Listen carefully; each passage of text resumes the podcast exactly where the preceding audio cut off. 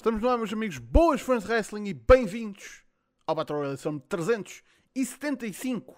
Entramos agora no último capítulo dos 300 episódios, a caminho dos 400.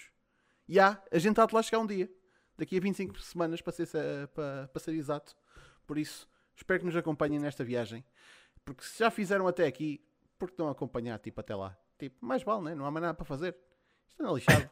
Gasto Covid e o caralho, tipo, mais vale ficar a ver aqui connosco às segundas-feiras o Battle Royale. O meu nome é João Basílio, agradeço muito a vossa presença. Estejam a ver no YouTube, no Twitch, onde quer que vocês estejam a ver, sejam muito bem-vindos. Usem o chat, como sempre, em qualquer das plataformas, ele aparece aqui de lado. Convido-vos, como sempre, a participar na comunidade através das nossas redes sociais, Facebook, Twitter, entrem no nosso Discord, links para isso estão aqui em baixo, estejam a ver onde estiverem a ver, ou em smartdown.net. E já sabem, donativos são sempre agradecidos, mas não obrigatórios. Obrigatória é a vossa presença cá todas as semanas. Por isso, temos plantel cheio aqui hoje, que é uma coisa que cada vez mais agora é raro, mas temos casa cheia para vocês. Vamos começar com a dupla maravilha, os grandíssimos, os magnânimos. Podi Maria, como é que é, gente? Olá, pessoas! Estão-me a ouvir bem? Sim. Eu estou. Atenção, Cruiserback. Ao toque de 4, já vai. Já vai. Ok. Olá. Mais nada. A tua introdução hoje estava do caraças, on point, mesmo. Não. 10 em 10, meu. Comecei. Só isso merecia umas doações. Ah. Mas as doações é dividir por todos, no fim, não é? Sim. É para a ciruma. Vai. Não sei, estou a perguntar. É o nosso equivalente de passar o chapéuzinho na igreja ou qualquer coisa. Exatamente.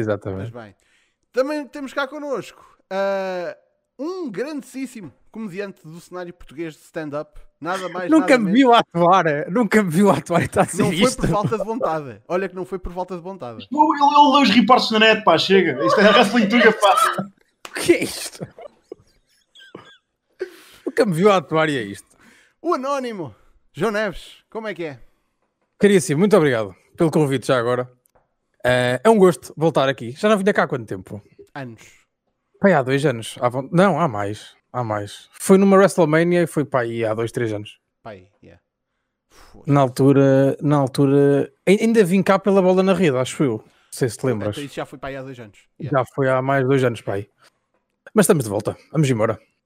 Vamos a isso. Mais nada. Então, como sempre, a gente vai começar aqui com uma coisa ligeira, que é as Wednesday Night Wars. De reparar que as ratings só saíram hoje. Porquê? Porque semana passada foi o Thanksgiving nos Estados Unidos, por isso atrasou o lançamento das ratings esta semana. Por isso, as ratings da passada quarta-feira só saíram hoje. Então, como é que safou o NXT e a AEW? Ora, a AEW ficou na 7ª posição do top 50 com uns 710 mil espectadores, com 1.26 na rating dos 18 aos 49, a mais importante. O NXT ficou em 25º com 712 mil espectadores, ou seja, em termos de espectadores eles ficaram à frente, mas na rating dos 18 aos 49, que é pela qual, por onde está a ordem desta lista top 50, eles ficaram com 0.20, logo ficaram abaixo da AEW, que já é normal.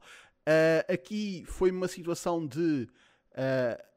o NXT subiu em relação à semana anterior e a AEW desceu bastante.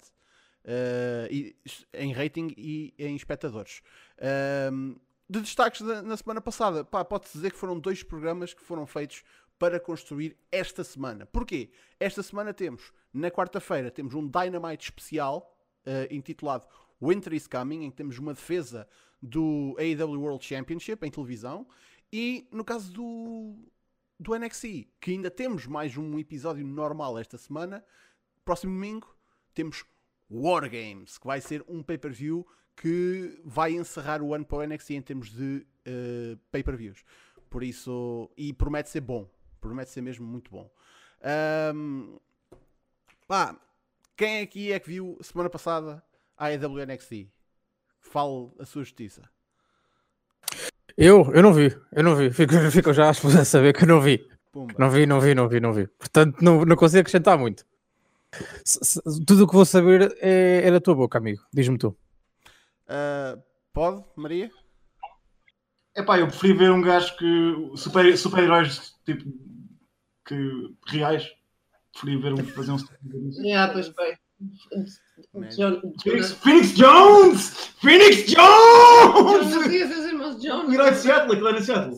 É pá, eu interessava muito mais do que o... Por acaso, atenção, eu não vi o Dynamite porque aquilo já tinha sido gravado, eu vi spoilers sobre o show e disse logo que era um show daqueles que pá, não ia ser incrível. Como vai ser, por exemplo, esta semana. Eu vi Phoenix Jones também. Eu vi a stream dele, basicamente, foi isso.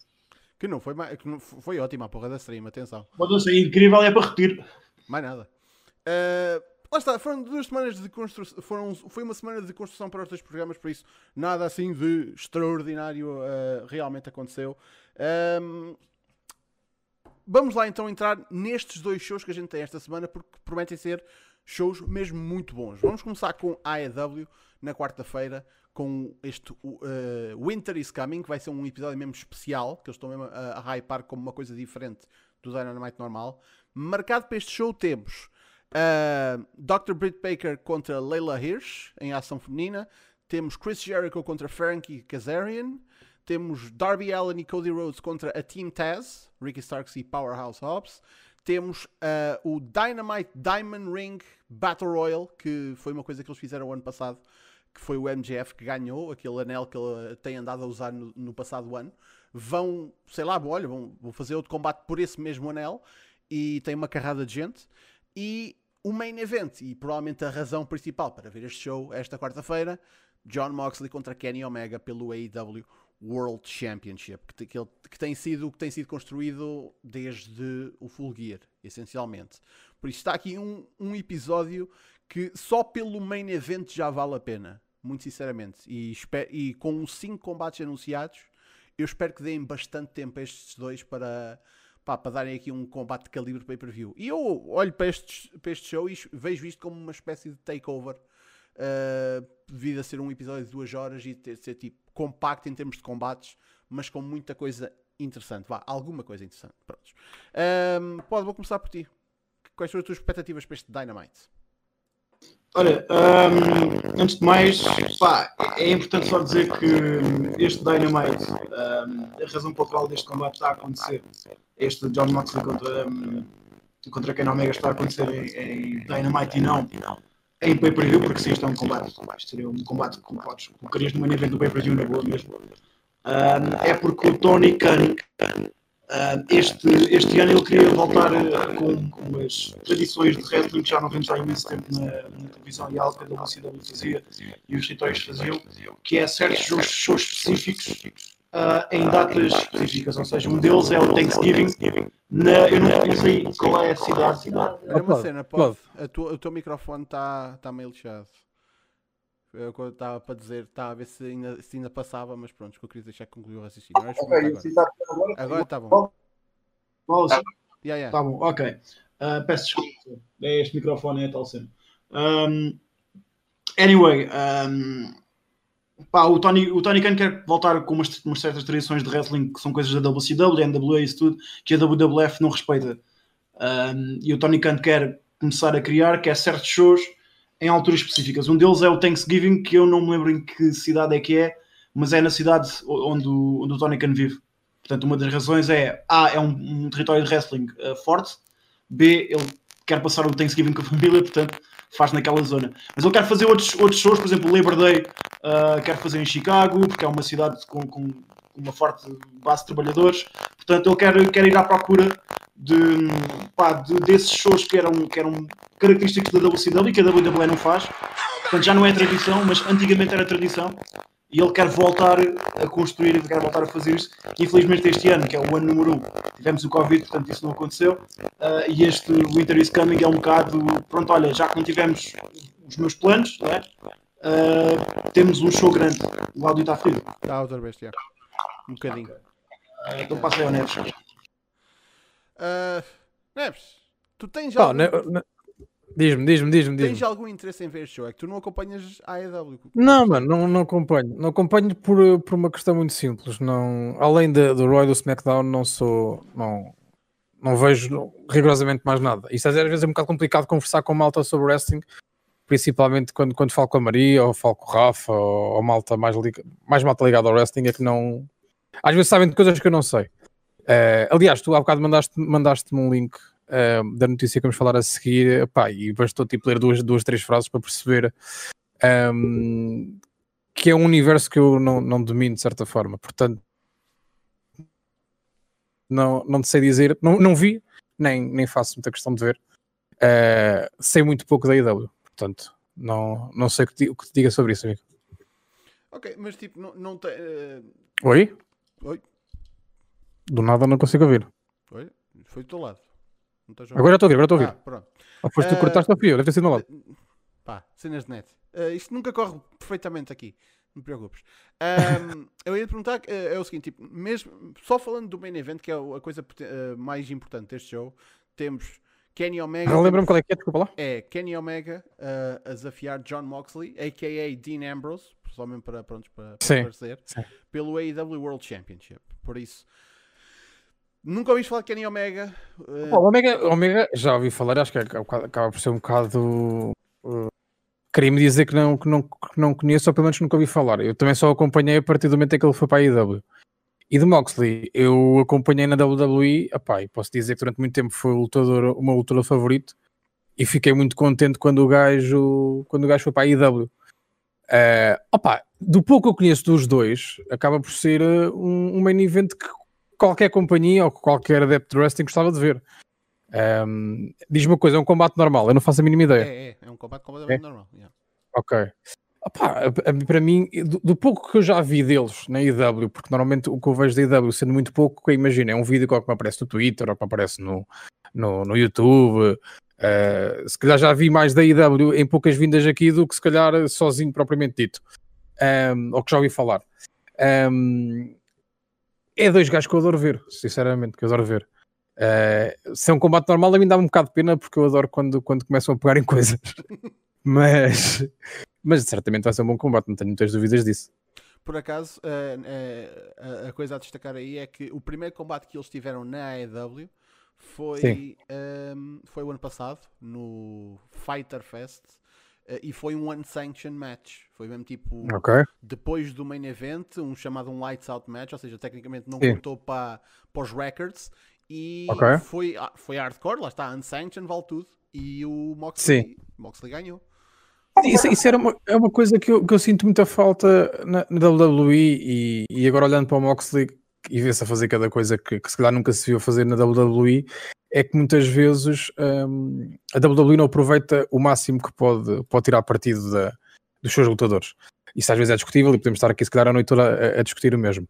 E fiquei muito contente de ver o Moxley na AEW e a aproveitar-se e a fazer aquilo que se calhar sempre quis fazer, ou aquilo que ele no máximo das suas plenitudes consegue fazer e consegue entreter toda a plateia. Pode dizer alguma coisa? Não foi no Fyter Fest, não foi no Full Gear. Foi no Full Gear? Eu achava que sim. Eu agora mas também estou a pensar, não foi no Fyter Fest, é certeza, mas eu pensava que tinha sido antes de eles terem começado em televisão. Foi no Full Gear, estou a ver aqui. Pois, eu tenho quase a certeza que não foi no Fyter Fest. Eu hoje vou dizer frases curtas. Yeah. Posso comentar? Posso comentar? Eu não sei. Não estava a largar a tecla. Bom, basicamente eu acho que este pay-per-view, isto não é um pay-per-view, mas é um suposto pay-per-view. Tipo, isto é um pay-per-view a meia haste. Yeah. É isso que eu tenho a dizer. Sim.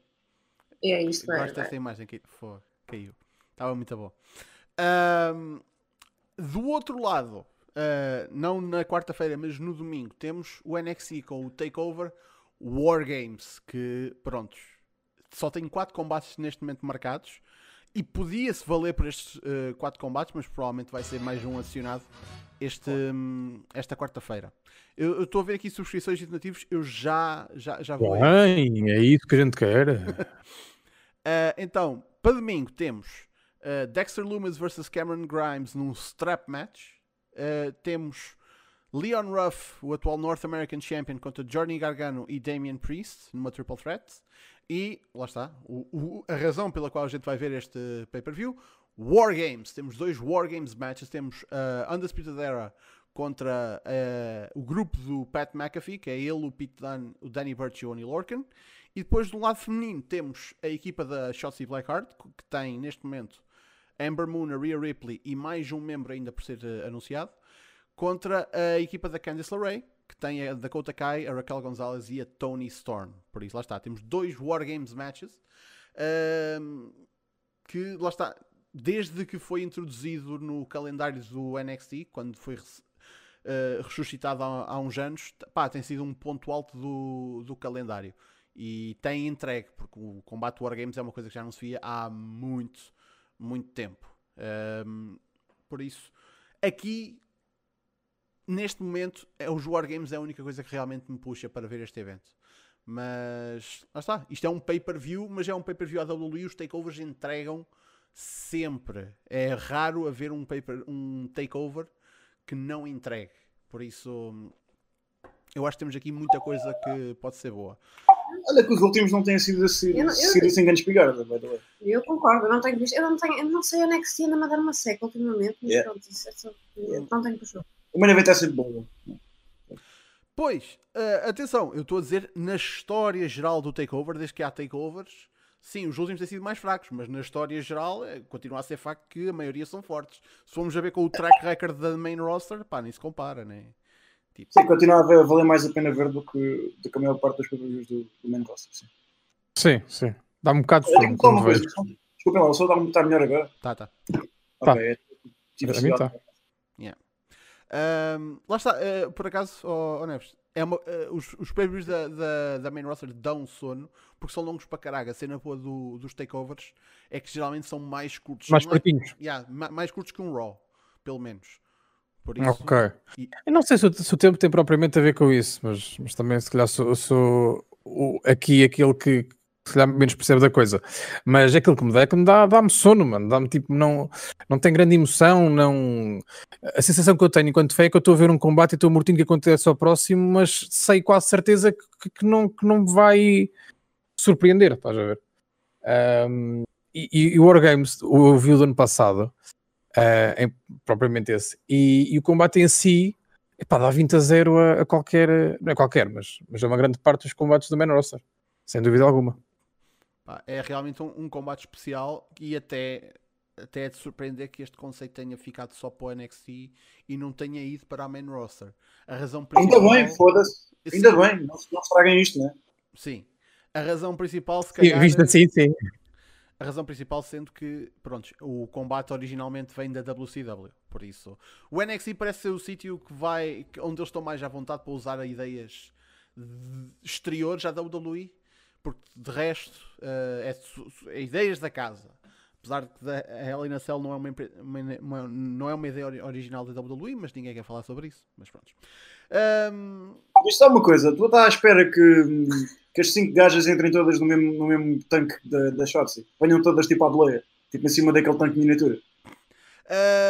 Não, que esse tanque foi destruído há umas semanas no NXT. Epá, isso é da boleia, tipo, só esquece. Não, é entrar num novo.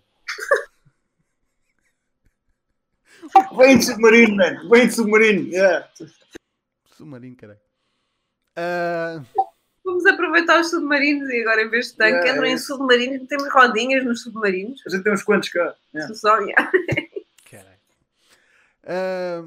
Neves, viste o ano passado? Tens interesse em ver este ano?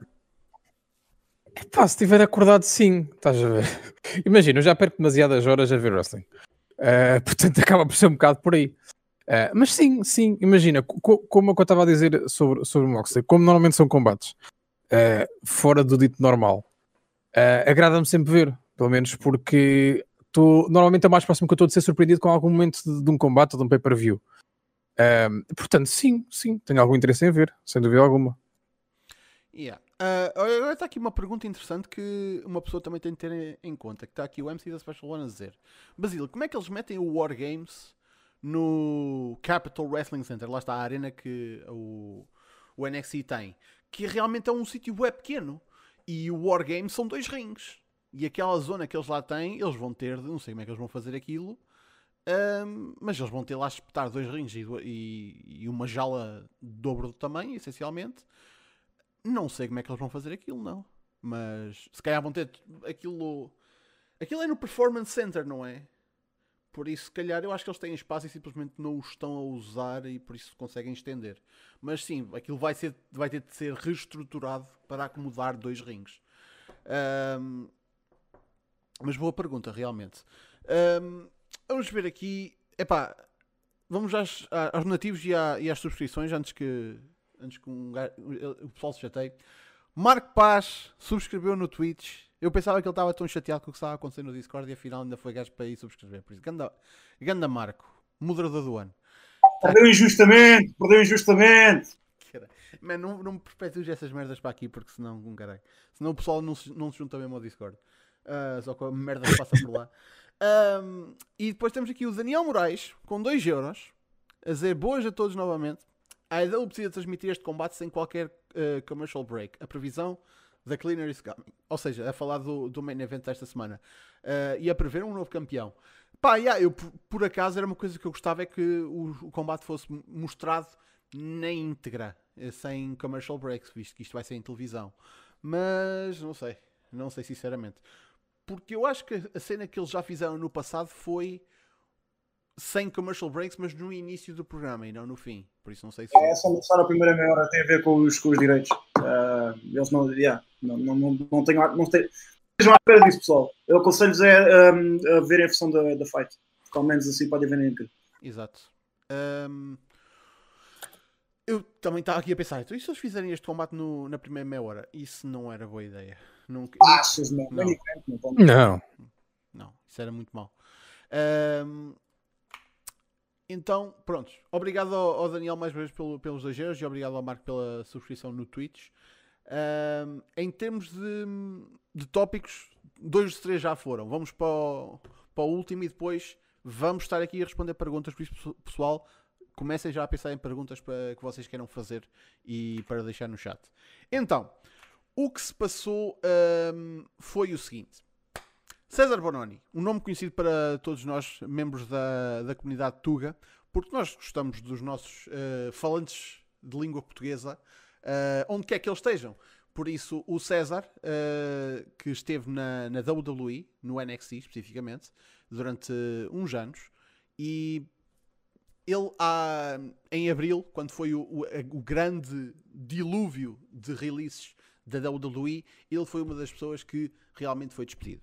Ele agora veio a um podcast chamado Spark in the Dark, do Dan Matha, que também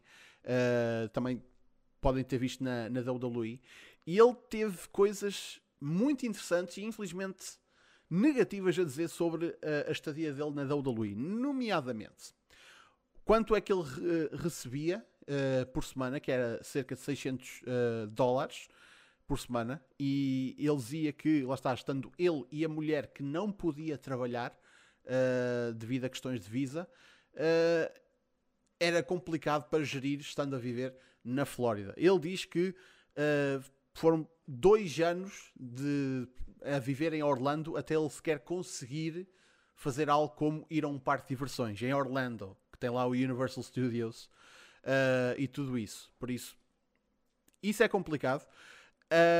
E depois a situação do Visa, ou seja, o César estava lá através da WWE e a WWE basicamente estava a providenciar o Visa para ele estar nos Estados Unidos. E cada vez que ele tentou chegar-se à frente da WWE e dizer, epá, ajudem-me a ter tipo um green card, tipo uma maneira de eu estar mais permanentemente nos Estados Unidos, a WWE não quis ajudar.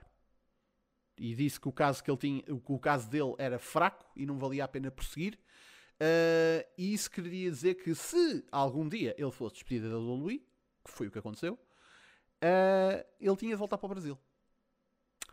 Pois ele, eventualmente, lá está, foi despedido e, entretanto, falando com um advogado, soube de uma maneira de ter um outro visa para ficar. E lá conseguiu. E desde essa altura ele tem andado a aparecer na AEW, no Dark, e ele atribui essa presença lá a nada mais nada menos que o ex-Tye Dillinger, Shawn Spears, e a escola que ele tem, a Flatbacks, que ele tem com o... como é que é? O... como é que ele se chama? Metade dos Fandango. É o Fandango e do Fandango. Tyler Breeze, exatamente, peço desculpa. Tá, muitos nomes no mundo do wrestling. Por isso, a escola do Tyler Breeze e do Shawn Spears, ele esteve lá a treinar de graça, porque, lá está, porque ele não conseguia pagar. E através dessa ligação, ele começou a aparecer na AEW e a gente começou a vê-lo já desde o ano passado. E lá está. E ele diz que o ambiente é absolutamente diferente e muito melhor do que na WWE.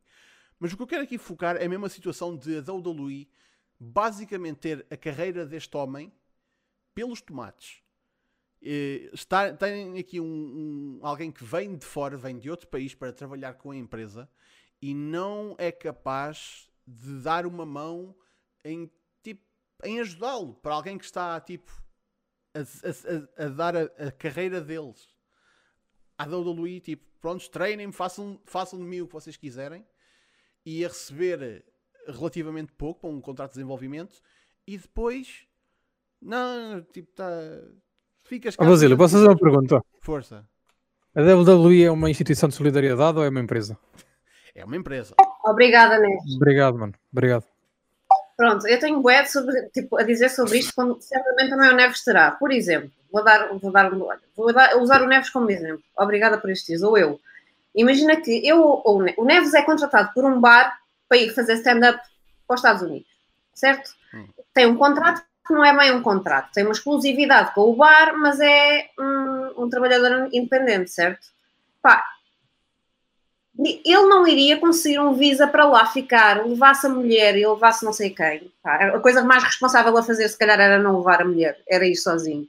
Lutar primeiro para ficar lá e só depois trazer a família, mas pronto, isso, lá, cada um é livre de fazer lutar para conseguir o visa, porra, certo?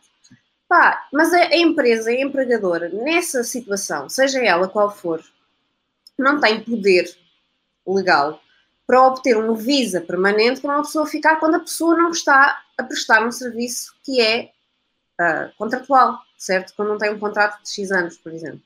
Não um trabalhador independente. É assim, isto é um problema... Eu confirmar que o contrato dele é um contrato normal da WWE, é um contrato de desenvolvimento. E eu não sei como é que isso funciona, sinceramente. É igual, é a mesma coisa que seja... É um trabalhador independente. Okay. Ele não consegue lá ficar porque não tem um contrato de trabalho normal. Ele não é especializado numa... Aliás, ele é especializado numa área, mas é uma área que tem a ver com artes.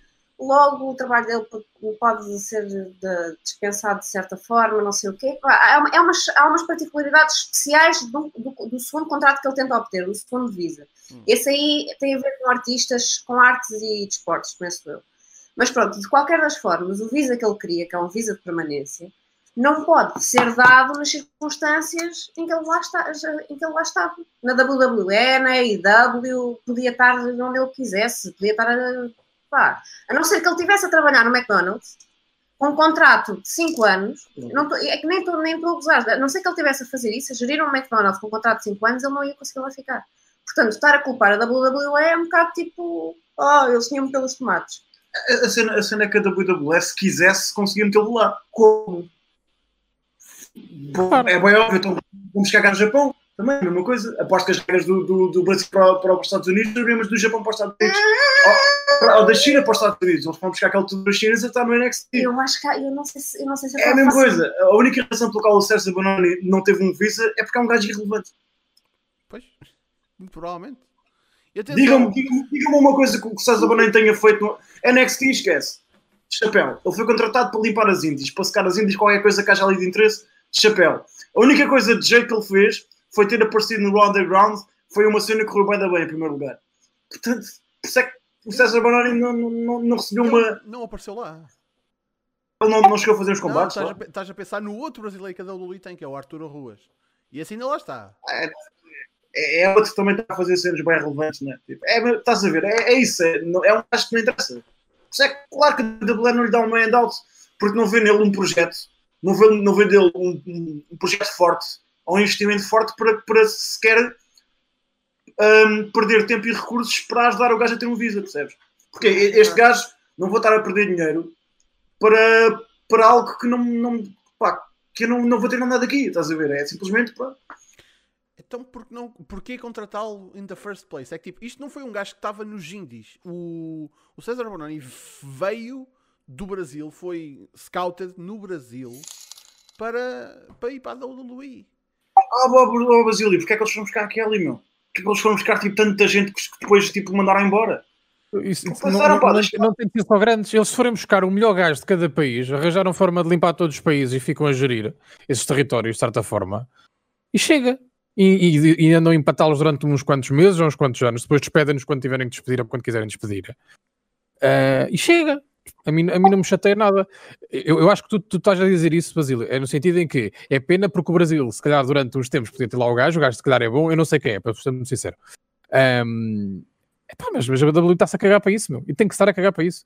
Tendo o poder que tem, não precisa ter essa preocupação. E não é nenhuma instituição de solidariedade. E acho uma piada que dê essa entrevista passada.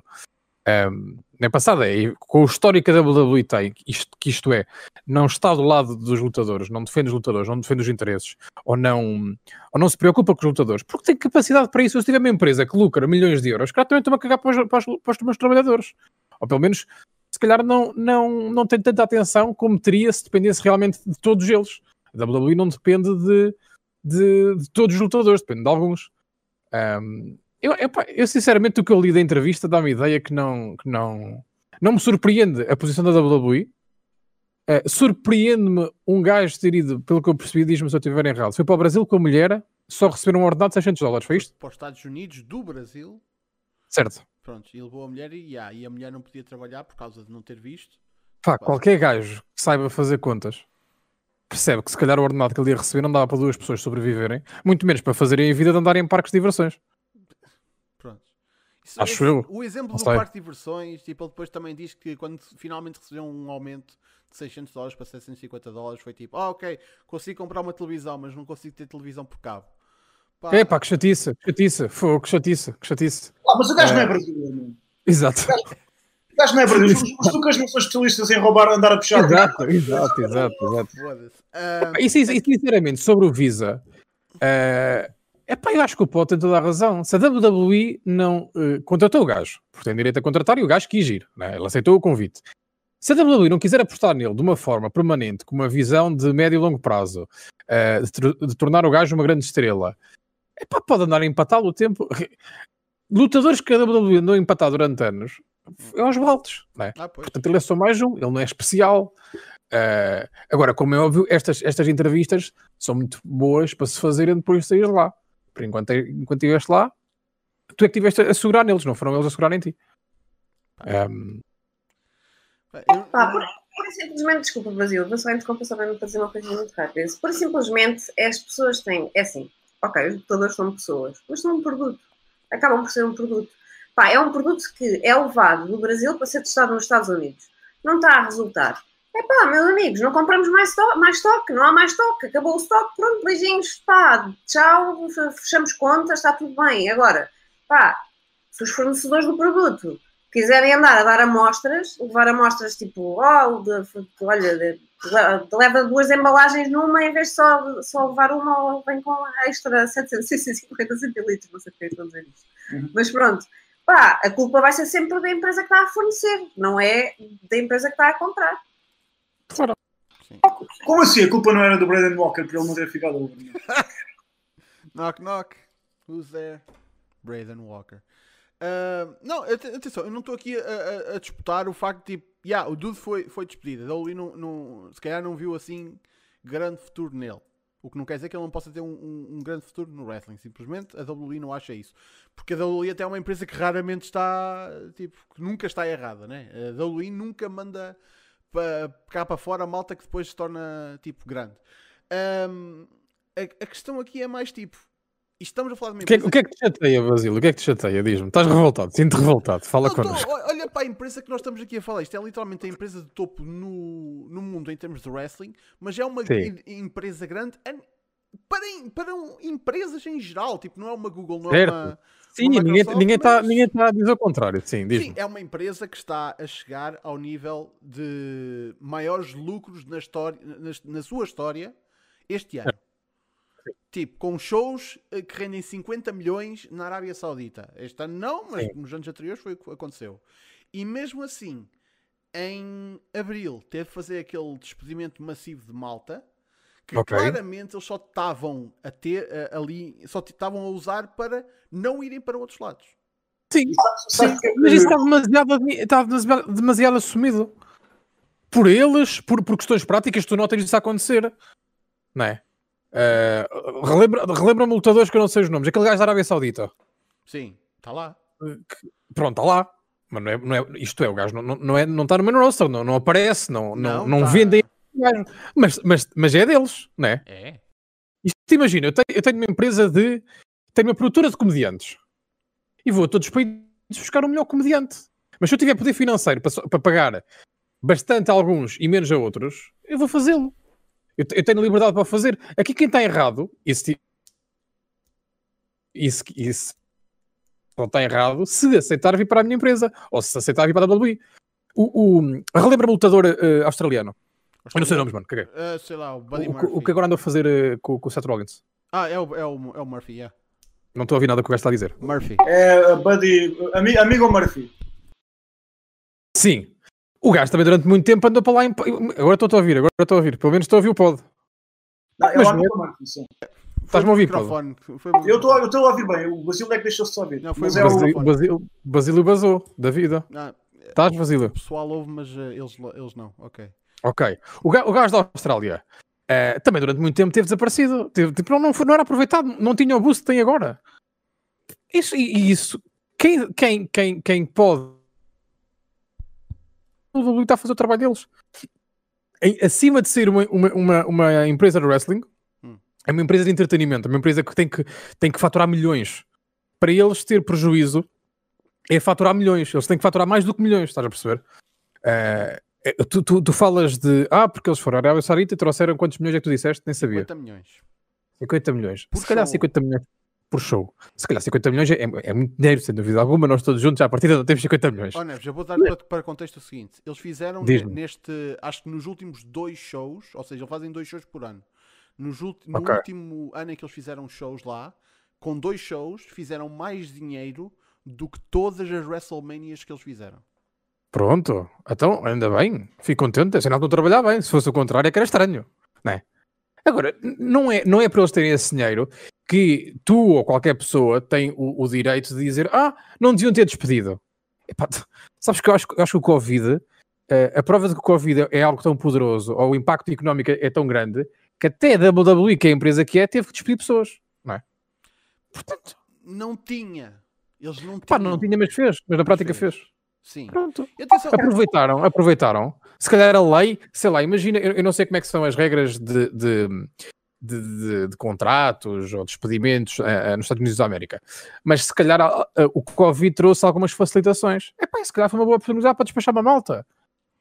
Mas não me chateia, uma cena é tu dizeres-me assim, sei lá, não me chateia terem de despachar esse gajo. Ainda para depois vir a dar uma entrevista dessas, em que parece que ele se pôs no fundo a jeito. Não me chateia. Não me revolta nada. Mas, mas mais uma vez, a questão de ele estar despedido ou não, não é isso que eu estou aqui a contestar. É o facto de um gajo e em geral, a malta que está a treinar e está a dizer basicamente à WWE, olha, moldem a minha carreira, façam o que vocês quiserem comigo, está a receber... uma porra de uma... Não vou dizer aqui uma miséria, mas está a receber para estarem num estado que não é barato, que é a Flórida, numa zona que não é barata, que é Orlando. Não estou a receber assim grande coisa. Eu não estou a dizer para eles terem contratos. Quem é que aceitou o contrato? Foi ele. Tudo bem. Pronto. Espera aí. Tu estás a receber para estares a ter uma oportunidade de treinar para a maior empresa de wrestling do mundo e estás-te a queixar? Antigamente tinhas que pagar, sabes? Tens noção disso, não é? Antigamente tinhas que pagar tipo $7,000 para fazeres 30 dias e a qualquer altura os gajos podiam te mandar no caralho. Portanto, há aqui uma grande diferença. Não estou a dizer que estamos no paraíso ainda, mas não estamos como estávamos antes. Está bem, mas para a empresa que é, se realmente eles estão dispostos a investir nestes gajos.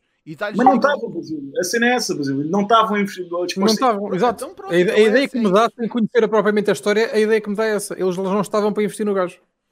E tem direito a não estar. E tem direito a não estar. Claro que sim, eu acho bem para ele. Cada vez que vi o gajo, não foi muitas vezes, mas cada vez que vi o gajo, este gajo não tem nada. Tipo, qual é que é a surpresa, meu?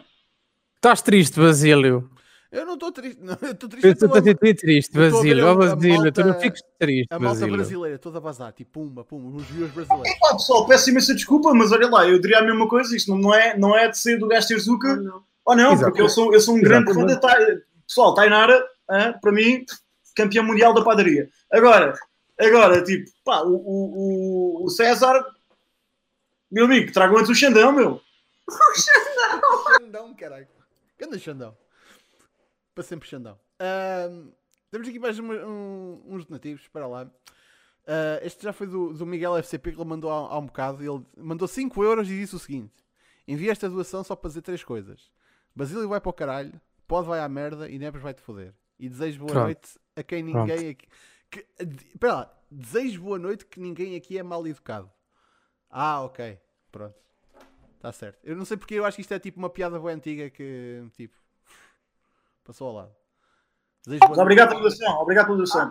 Deixa-me só responder aqui ao Marco Paz. Marco Paz está a dizer, a filha da Petice quer despedir pessoal com a desculpa que estamos a passar, temos de dizer não sei o quê. Então, mas alguém tem alguma dúvida alguma vez de que alguma empresa gigantesca é filha da puta? Mas, exato. Onde é que o Marco trabalha? Onde é que o Marco trabalha? Muda o thumbnail, diz Battle Royale, tipo edição capitalista, meu. Tipo, exato. É a sério? A sério?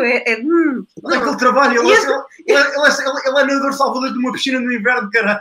É tipo, ele trabalha do agora a seguir vai-me dizer, tipo, que comer McDonald's todos os dias faz mal e vamos é óbvio, meu, da empresa está-se completamente a cagar, é uma empresa gigantesca, pá, norte-americana, que é a porcaria da rainha do xadrez, comeu as empresas pinas todas e pronto, está feliz da vida. Mas diga uma coisa, nós faríamos diferente se estivéssemos a liderar aquilo? Conseguem-me garantir que faríamos? Não sei, eu adoraria ter o dinheiro que eles têm para experimentar saber se ou não. Olha, fazia falta um sindicato, não era? CGTP naquilo. Era. Sindicato, caralho. Oh, meu Deus. É um dia destes. Também temos aqui mais 2 euros de Daniel Moraes. Ele diz o seguinte: a WWE, se não tivesse medo da concorrência, não contratava lutadores de torto e direito. Quando mata as personagens deles, como os FTR, Rusev, Moxley, Cody Rhodes, caga neles. Simples. A WWE é business e é por isso que os fãs pro wrestling gostam da AEW. Pá, eu não digo, atenção, a WWE, se não tivesse medo da concorrência, não contratava lutadores de torto e direito. A WWE não tem medo. A WWE simplesmente está a fazer uma coisa que já fez muitas vezes no passado, que é matar as coisas no berço, antes que elas sequer tenham potencial de crescer. E eles estão a tentar fazer isso. A AEW não é por medo, é tipo para que um dia não precisem de ter medo. Porque a AEW para a WWE é tipo um patamar diferente, mas o facto da AEW estar aqui em baixo e estar a ladrar alto o suficiente para chegar às janelas da WWE, isso é razão suficiente para eles meterem os cornos ali e tipo tentarem foder tudo ao máximo possível sem ser tipo, pá, criminoso, não é? Porque a WWE prefere causar dano e acabar com isto pela raiz do que deixar esta merda crescer. E atenção, é business, é estúpido, como fãs prejudica, pá, yeah, mas eu, agora eu olho isto como business e digo, yeah, pá, estão no direito deles. Por isso, é um bocado isso. Mas pronto, pá, estejam à vontade de deixar perguntas. Só acrescentar uma coisa em relação ao César Bononi. Força. É assim, é César Bononi o nome dele. É. Pá, eu percebo a razão pelo qual o gajo deu a entrevista, porque é assim, quando tu sais da WWE, quando tu tens coisas a dizer, ires falar para a internet é aquilo que te coloca no mapa, basicamente. A não ser que sejas um nome tipo Jon Moxley, ou o Rusev, que ainda não deu aquela entrevista por WWF, mas se calhar... Já deu. O quê? No podcast dele? Ah, mas foi tipo o do Moxley, só rasgar? Sim. Ou do Punk? É, pá, pronto, ok. É isso, é quando tu sais da WWE... Tipo, uma das maneiras que tu tens de mandar-te o nome cá para cima é vir falar mal do ex-patrão. No caso do Rusev e do Moxley, são dois casos completamente diferentes, porque são, mesmo se eles não fizessem isso, já o pessoal ia querer saber deles, porque são nomes que foram nomes importantes e foram nomes grandes e são nomes que as pessoas conhecem. Agora, no caso do César Bononi, que a maior parte das pessoas não conhece, pá, olha aos cabeçalhos nas dirt sheets. Ex-lutador da WWE, fala, percebes? E isso dá-lhe name value. Sim. Aliás, está só a reforçar que ele esteve na WWE, portanto tem qualidade para estar na WWE, logo tem qualidade para num outro circuito estar em qualquer outro lado. Ou seja, tu vês, imagina, tu vês o nome do gajo em outro lado qualquer, César Banana, ex-WWE, ele arranja um nome muito parecido, certo? Não, e tu dizes, olha, este é mesmo o nome dele, pronto, ok. Este gajo, tipo Cody Rhodes, não é? Ok, tipo... Olha, este gajo esteve na WWE, tipo, é o tal gajo que andou a chorar, olha, estás a perceber? E isso força o nome dele. E dá-lhe name value. E a nível de marketing, especialmente do wrestling, que é uma cena como, pá, como outras artes quaisquer também, como a porrada delas, mas tipo, é uma cena que o teu nome vale bué. Agora que penso nisso, tipo, quase tudo o que é trabalhos, o teu nome vale bué. Portanto, não é para o wrestling ser especial. Mas tipo, pronto, especialmente no wrestling, estás a ver... Isso é bem importante, portanto, eu percebo porque é que o gajo fez isso, só que foi, pá, eu por acaso li aquilo, não tem pés nem cabeça, foi mega ressabiado. Pá, o Gonçalo Santos no YouTube está a dizer, pessoal, eu faria uma empresa num lugar melhor, o desperdício de superestrelas é insanamente surreal, mas é sustentável, e é isso que interessa. É o que interessa. Nós aqui já nem estamos a falar sobre a qualidade de combates ou de lutadores, ou seja, o que for. Estamos a falar de ser sustentável para uma empresa. E é. Acabou. Sempre foi, sempre será. Sempre foram os primeiros, sempre tiveram na liderança, sempre...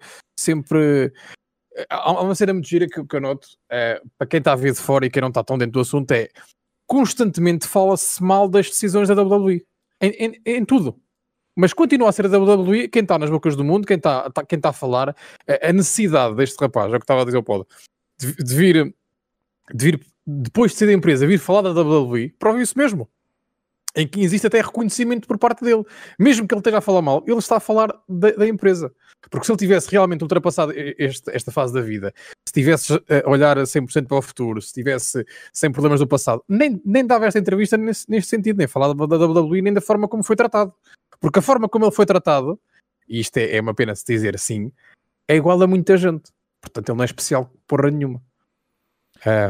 Isso é verdade. Mas, epá, normalizar esse tipo de maneira de gerir esta malta... Sim. São atletas, tipo, o que vais tirar deles... Não são atletas. Chega um ponto em que eles não são atletas. São estrelas, são influencers, são personalidades, são pessoas com visibilidade... São pessoas que todas juntas é que fazem a WWE. Sim. E são tantas, e são tão grandes, e têm tanta visibilidade, que se perderem 2 ou 3, ok? Mesmo que essas pessoas berrem em podcasts e entrevistas posteriormente, não tem impacto nenhum. Nenhum. Eu acho que aqui a única coisa que tu podes me dizer, e com razão é, mas eu não sei, porque eu nunca vi o gajo a lutar. Este gajo realmente era um bom lutador e foi mal aproveitado. Sim, mas não é propriamente o que lhes interessa, acho eu. Pois, isso é verdade. Pá, não posso dizer que tenha visto. Também não lhe deram grandes oportunidades para ele fazer grandes cenas. Também diga-se passar, foram combates curtos que ele teve no NXT. E no Dark, o que a gente tem visto, lá está, foi enhancement matches, ele tipo a fazer o job para alguém. Tipo, o gajo tem o corpo, sem dúvida, ninguém lhe tira isso. Pá, em termos de habilidade, por acaso, em termos de habilidade, ele disse no podcast que, lá está, que depois de ir à escola do Shawn Spears e do Tye Dillinger, que ele aprendeu lá coisas que não tinha aprendido na WWE, nomeadamente false finishes. Disse que depois de umas semanas naquela escola, já estava a fazer combates com 3 ou 4 false finishes. Certo. Diz-me. What? Não entendo, tipo, como é que tu vais... Que ele teve cá 2 anos ou 3 na WWE e não aprendeu, tipo, algo desse género. Tipo, teve de ir para uma escola exterior aprender isso. Tipo, não sei. É um bocado estranho. Mas como nós dissemos no início desta conversa, a WWE não quis apostar nele. não quis apostar do ponto de vista do wrestling nele e tinha direito de o fazer.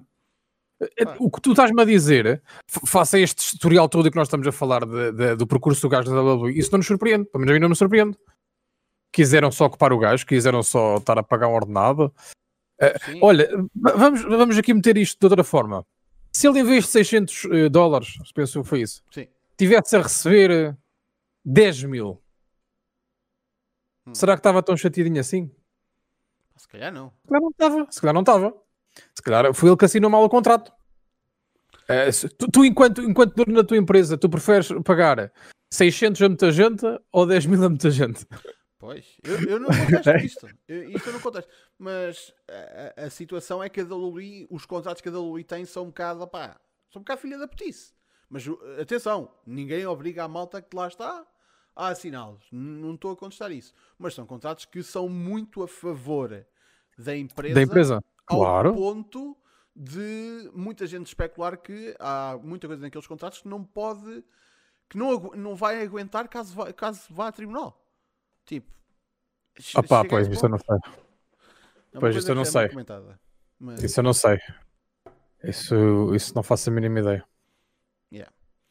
Mas bem, povo, então por favor mandem perguntas. Eu já tinha visto aqui pessoal a fazer perguntas de... Paulo, eu acho que o Rafa que está aí no chat está em ácidos, parece-me. Está em ácidos, acho que também está em ácidos. Meu Deus.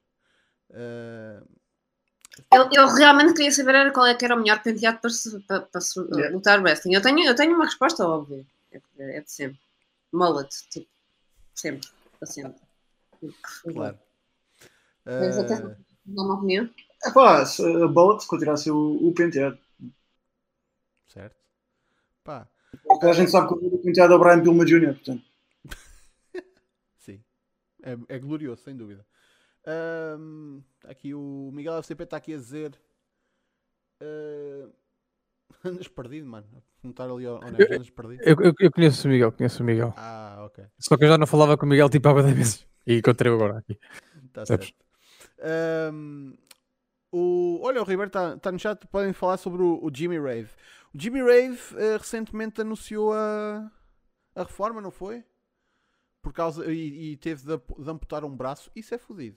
Isso é um dude que já tem anos e anos e anos de carreira, não é, pá? É, eu por acaso vi o gajo na... quando é que a gente viu aquela stream? Foi na Chicana, não foi? No King of Thrones. O gajo entrou com o Prince Nana. Ei, caralho. Pois foi. E o gajo passou a Kevin Owens e o Prince Nana parecia um toxicado dependente. Jimmy Rave era um bacana que tinha um talento bem da nice. Estamos a falar da ROH Alumni, portanto, mid-cards da geração de ouro. Tinha uma cena bem da fixe. O gajo entrava com o House of Rising Sun, dos Animals, portanto, grande canção. E depois ele tinha uma cena que era, quando o gajo entrava dentro do ringue, o pessoal, todo no público, tirava-lhe papel higiênico. E o gajo vendia e começava a ficar fedido e começava a tirar de volta para o público. Epá, e era mesmo... Era uma cena do caraças mesmo. Um jovem corvo tomou nota disso. Caraca, e depois usou no... E estragou completamente. Pronto. O que é que há para dizer? Pronto, foi o que o Podi disse, é que eu também lá está, não sei muito acerca da carreira do homem. Agora, realmente ter de amputar uma porra de um braço e pá... Então, aquele vídeo que andou a circular para aí há 3 semanas do gajo que no canto saltou para trás e partiu as 2 pernas. É. O gajo solta. Acho que o gajo já não tem as 2 pernas também. Sim. Acho que lhe fizeram um GoFundMe.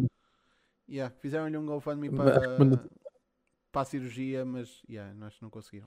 Se quiserem, para quem quiser ver cenas do Jimmy Rave, veja a feud que o gajo teve com ele, foi muito bom. A feud que ele teve com o Nigel McGuinness foi muito bom. Okay. Quando tu amputas um membro do teu corpo, é merda. Boa palavra, gostei. Continua, vai. Não. Quando tu amputas um membro do teu corpo, também tens de tirar tipo, uma cena do teu nome. Imagina, ele agora é só o Rave em vez de ser o Jimmy. Não está mal pensado, não está. Perdias o nome por um membro, não é? Perdias os 2 braços, as 2 pernas, ficavas sem 4 nomes. Esta conversa ficou sem mãos à medida.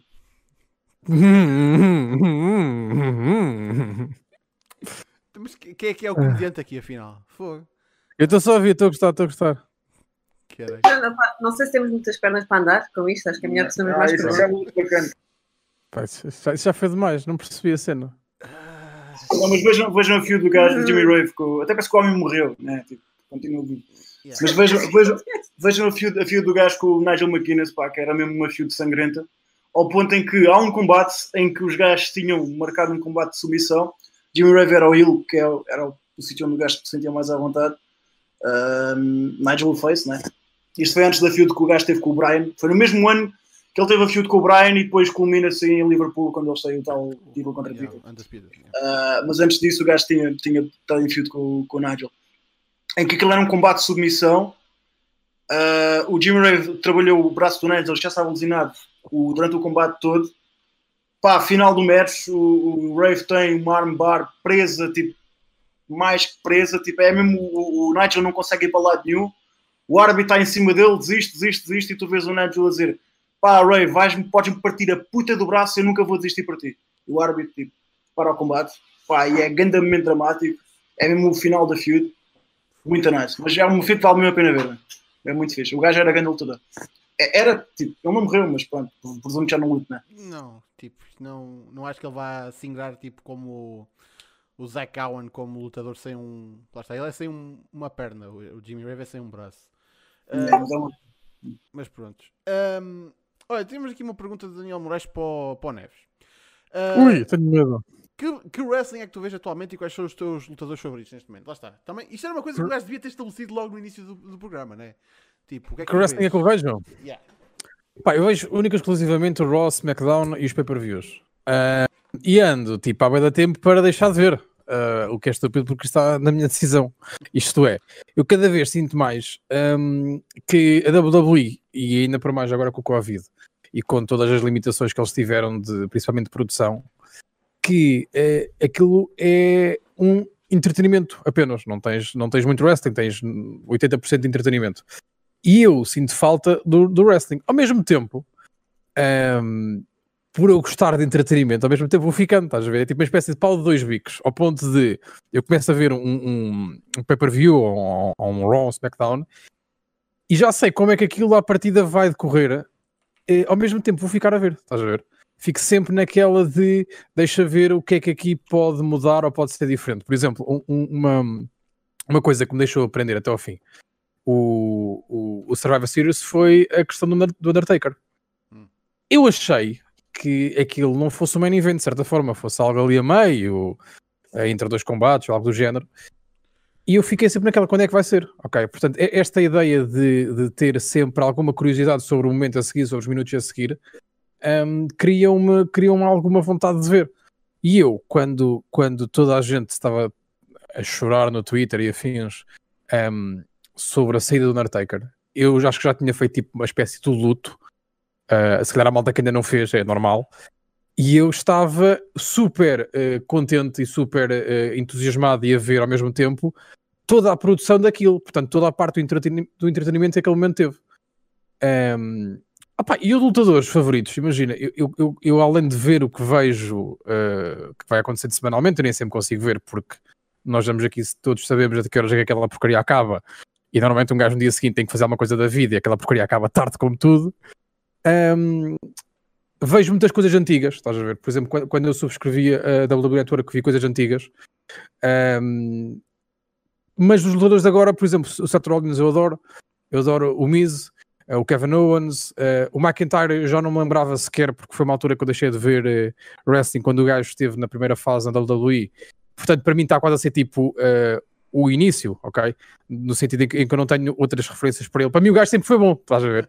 Eu não tenho nenhuma ideia do gajo ser mau, para mim sempre foi bom, sempre foi aquilo que se vê, o combate Royal Rumble a partir daí e um pouco antes e o pós, está a ser para mim super entusiasmante ver o gajo. Mas é o que eu te digo, imagina, eu não percebo, uma das provas que eu não percebo muito tecnicamente de wrestling é não saber dizer aquele combate foi bom, e porque é que foi bom? Porque aquele ataque foi bom. Eu não tenho muito conhecimento, imagina, eu fico triste quando percebo que alguma coisa correu mal, mas tem que correr muito a mal, tipo um ataque, por exemplo, para eu dizer, pá, que me ganho na merda. Agora, se calhar, para o Pod, para ti, para a Maria, se calhar vi um soco mal dado, para mim foi bem dado e eu fiquei fixe. E vocês ficaram grande merda, estás a ver? O meu grau de exigência em termos de wrestling é muito inferior ao vosso. Eu continuo a ficar muito mais entusiasmado com o espetáculo que aquilo é. E a WWE, principalmente a WWE, dá um baile a todos os outros tipos de entretenimento, se calhar, que existem no mundo. Para as idades com que trabalham, eles trabalham para todas as idades e que é super difícil tu teres entretenimento que abranja tantas idades, tantas gerações, que passe de geração para geração. Nós, por exemplo, na Europa, tirando o futebol e que acaba por ser um desporto, não tens muito mais entretenimento televisivo que passe de geração em geração. As coisas quebram-se, não é? E a WWE, o meu avô via, ok? Eu comecei a ver por causa dos meus primos. Os meus filhos, à partida, se calhar, se eu tiver filhos, vão ver. Acaba por ser algo que tem muito valor pelo entretenimento que é. Eu fiquei completamente espantado com a WrestleMania. Acho que foi incrível, tipo, fiquei completamente maravilhado com os combates cinematográficos que eles fizeram. A própria AEW. Maria, ajuda-me, aquele que tu mostraste. O Dinner da Banner.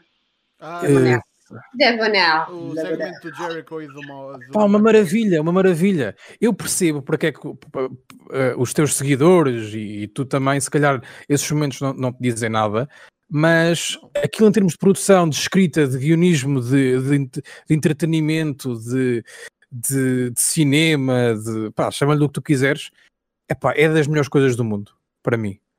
E eu continuo a gostar muito da WWE por isso, porque os gajos trabalham à frente de toda a gente. Mas eu continuo a sentir falta de uma cadeirada na cabeça, estás a ver? De umas cabeças rachadas. Continuo a sentir falta de... Ai, alguém está a sangrar, deixa-me ter aqui a televisão preto e branco, porque os meninos não podem ver isto, estás a ver? Continuo a chatear essas coisas. Mas a cena é que todos esses pontos que tu... Todos essas cenas que tu disseste, na minha opinião, a AEW faz melhor. A nível de produção, okay, a nível de espetáculo, a nível...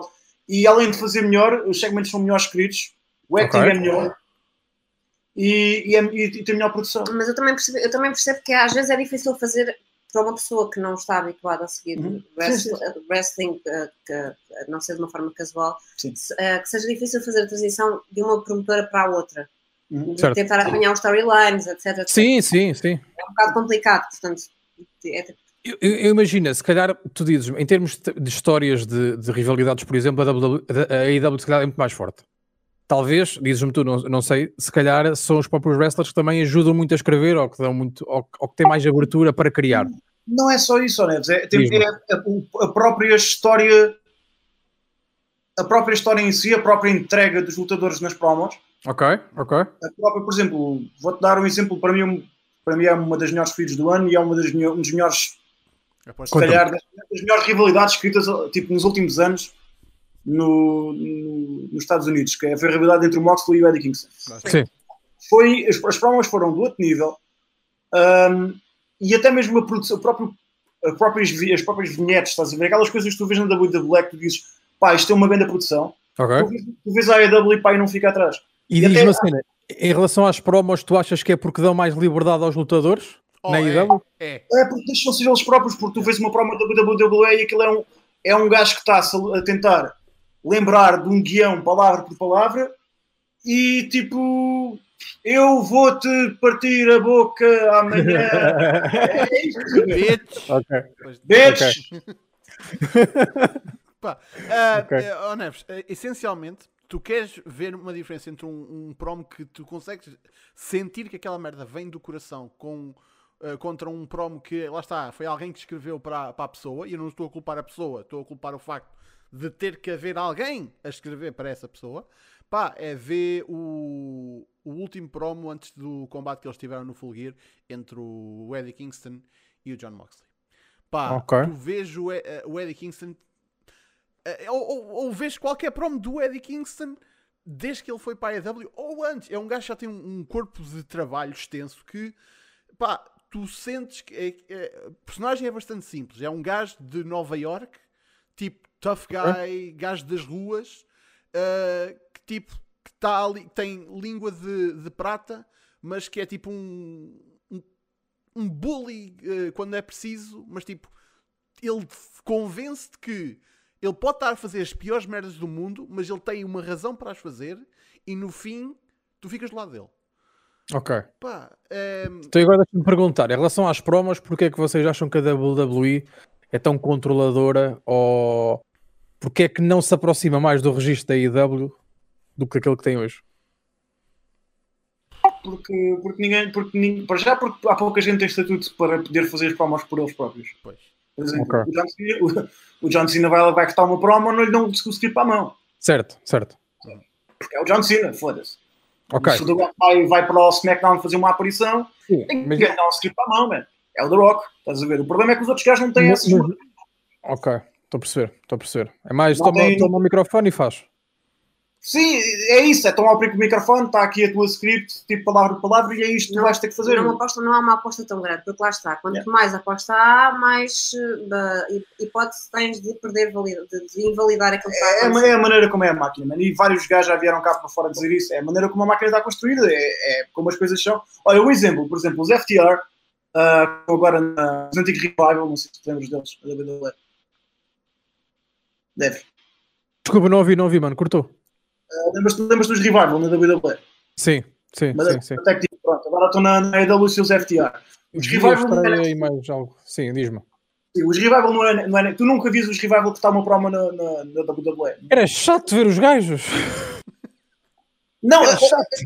A cena é que os gajos, dentro das promo classes do NXT, eles ganhavam todos os campeonatos de promos. Eles são muito bons a cortar promos. A razão pela qual nunca vi os gajos a cortar promos é porque ninguém lhes dava a oportunidade de cortar promos, como eles queriam cortar as promos. Se é que os Revival, sendo gajos do Sul, não cortam promos. Vão para a AEW e cortam promos bem da hoje. Pá, é como a máquina é. A razão pela qual as coisas não... As promos são boas na AEW e não são boas na WWE. Mas quando tu dizes que como a máquina é uma máquina... Mas tem a ver com a própria WWE ou tem a ver com... É a WWE. Até o Triple H diz aos gajos, pá, mano, a gente tem mais de problemas e estamos a tentar resolvê-los. Ok.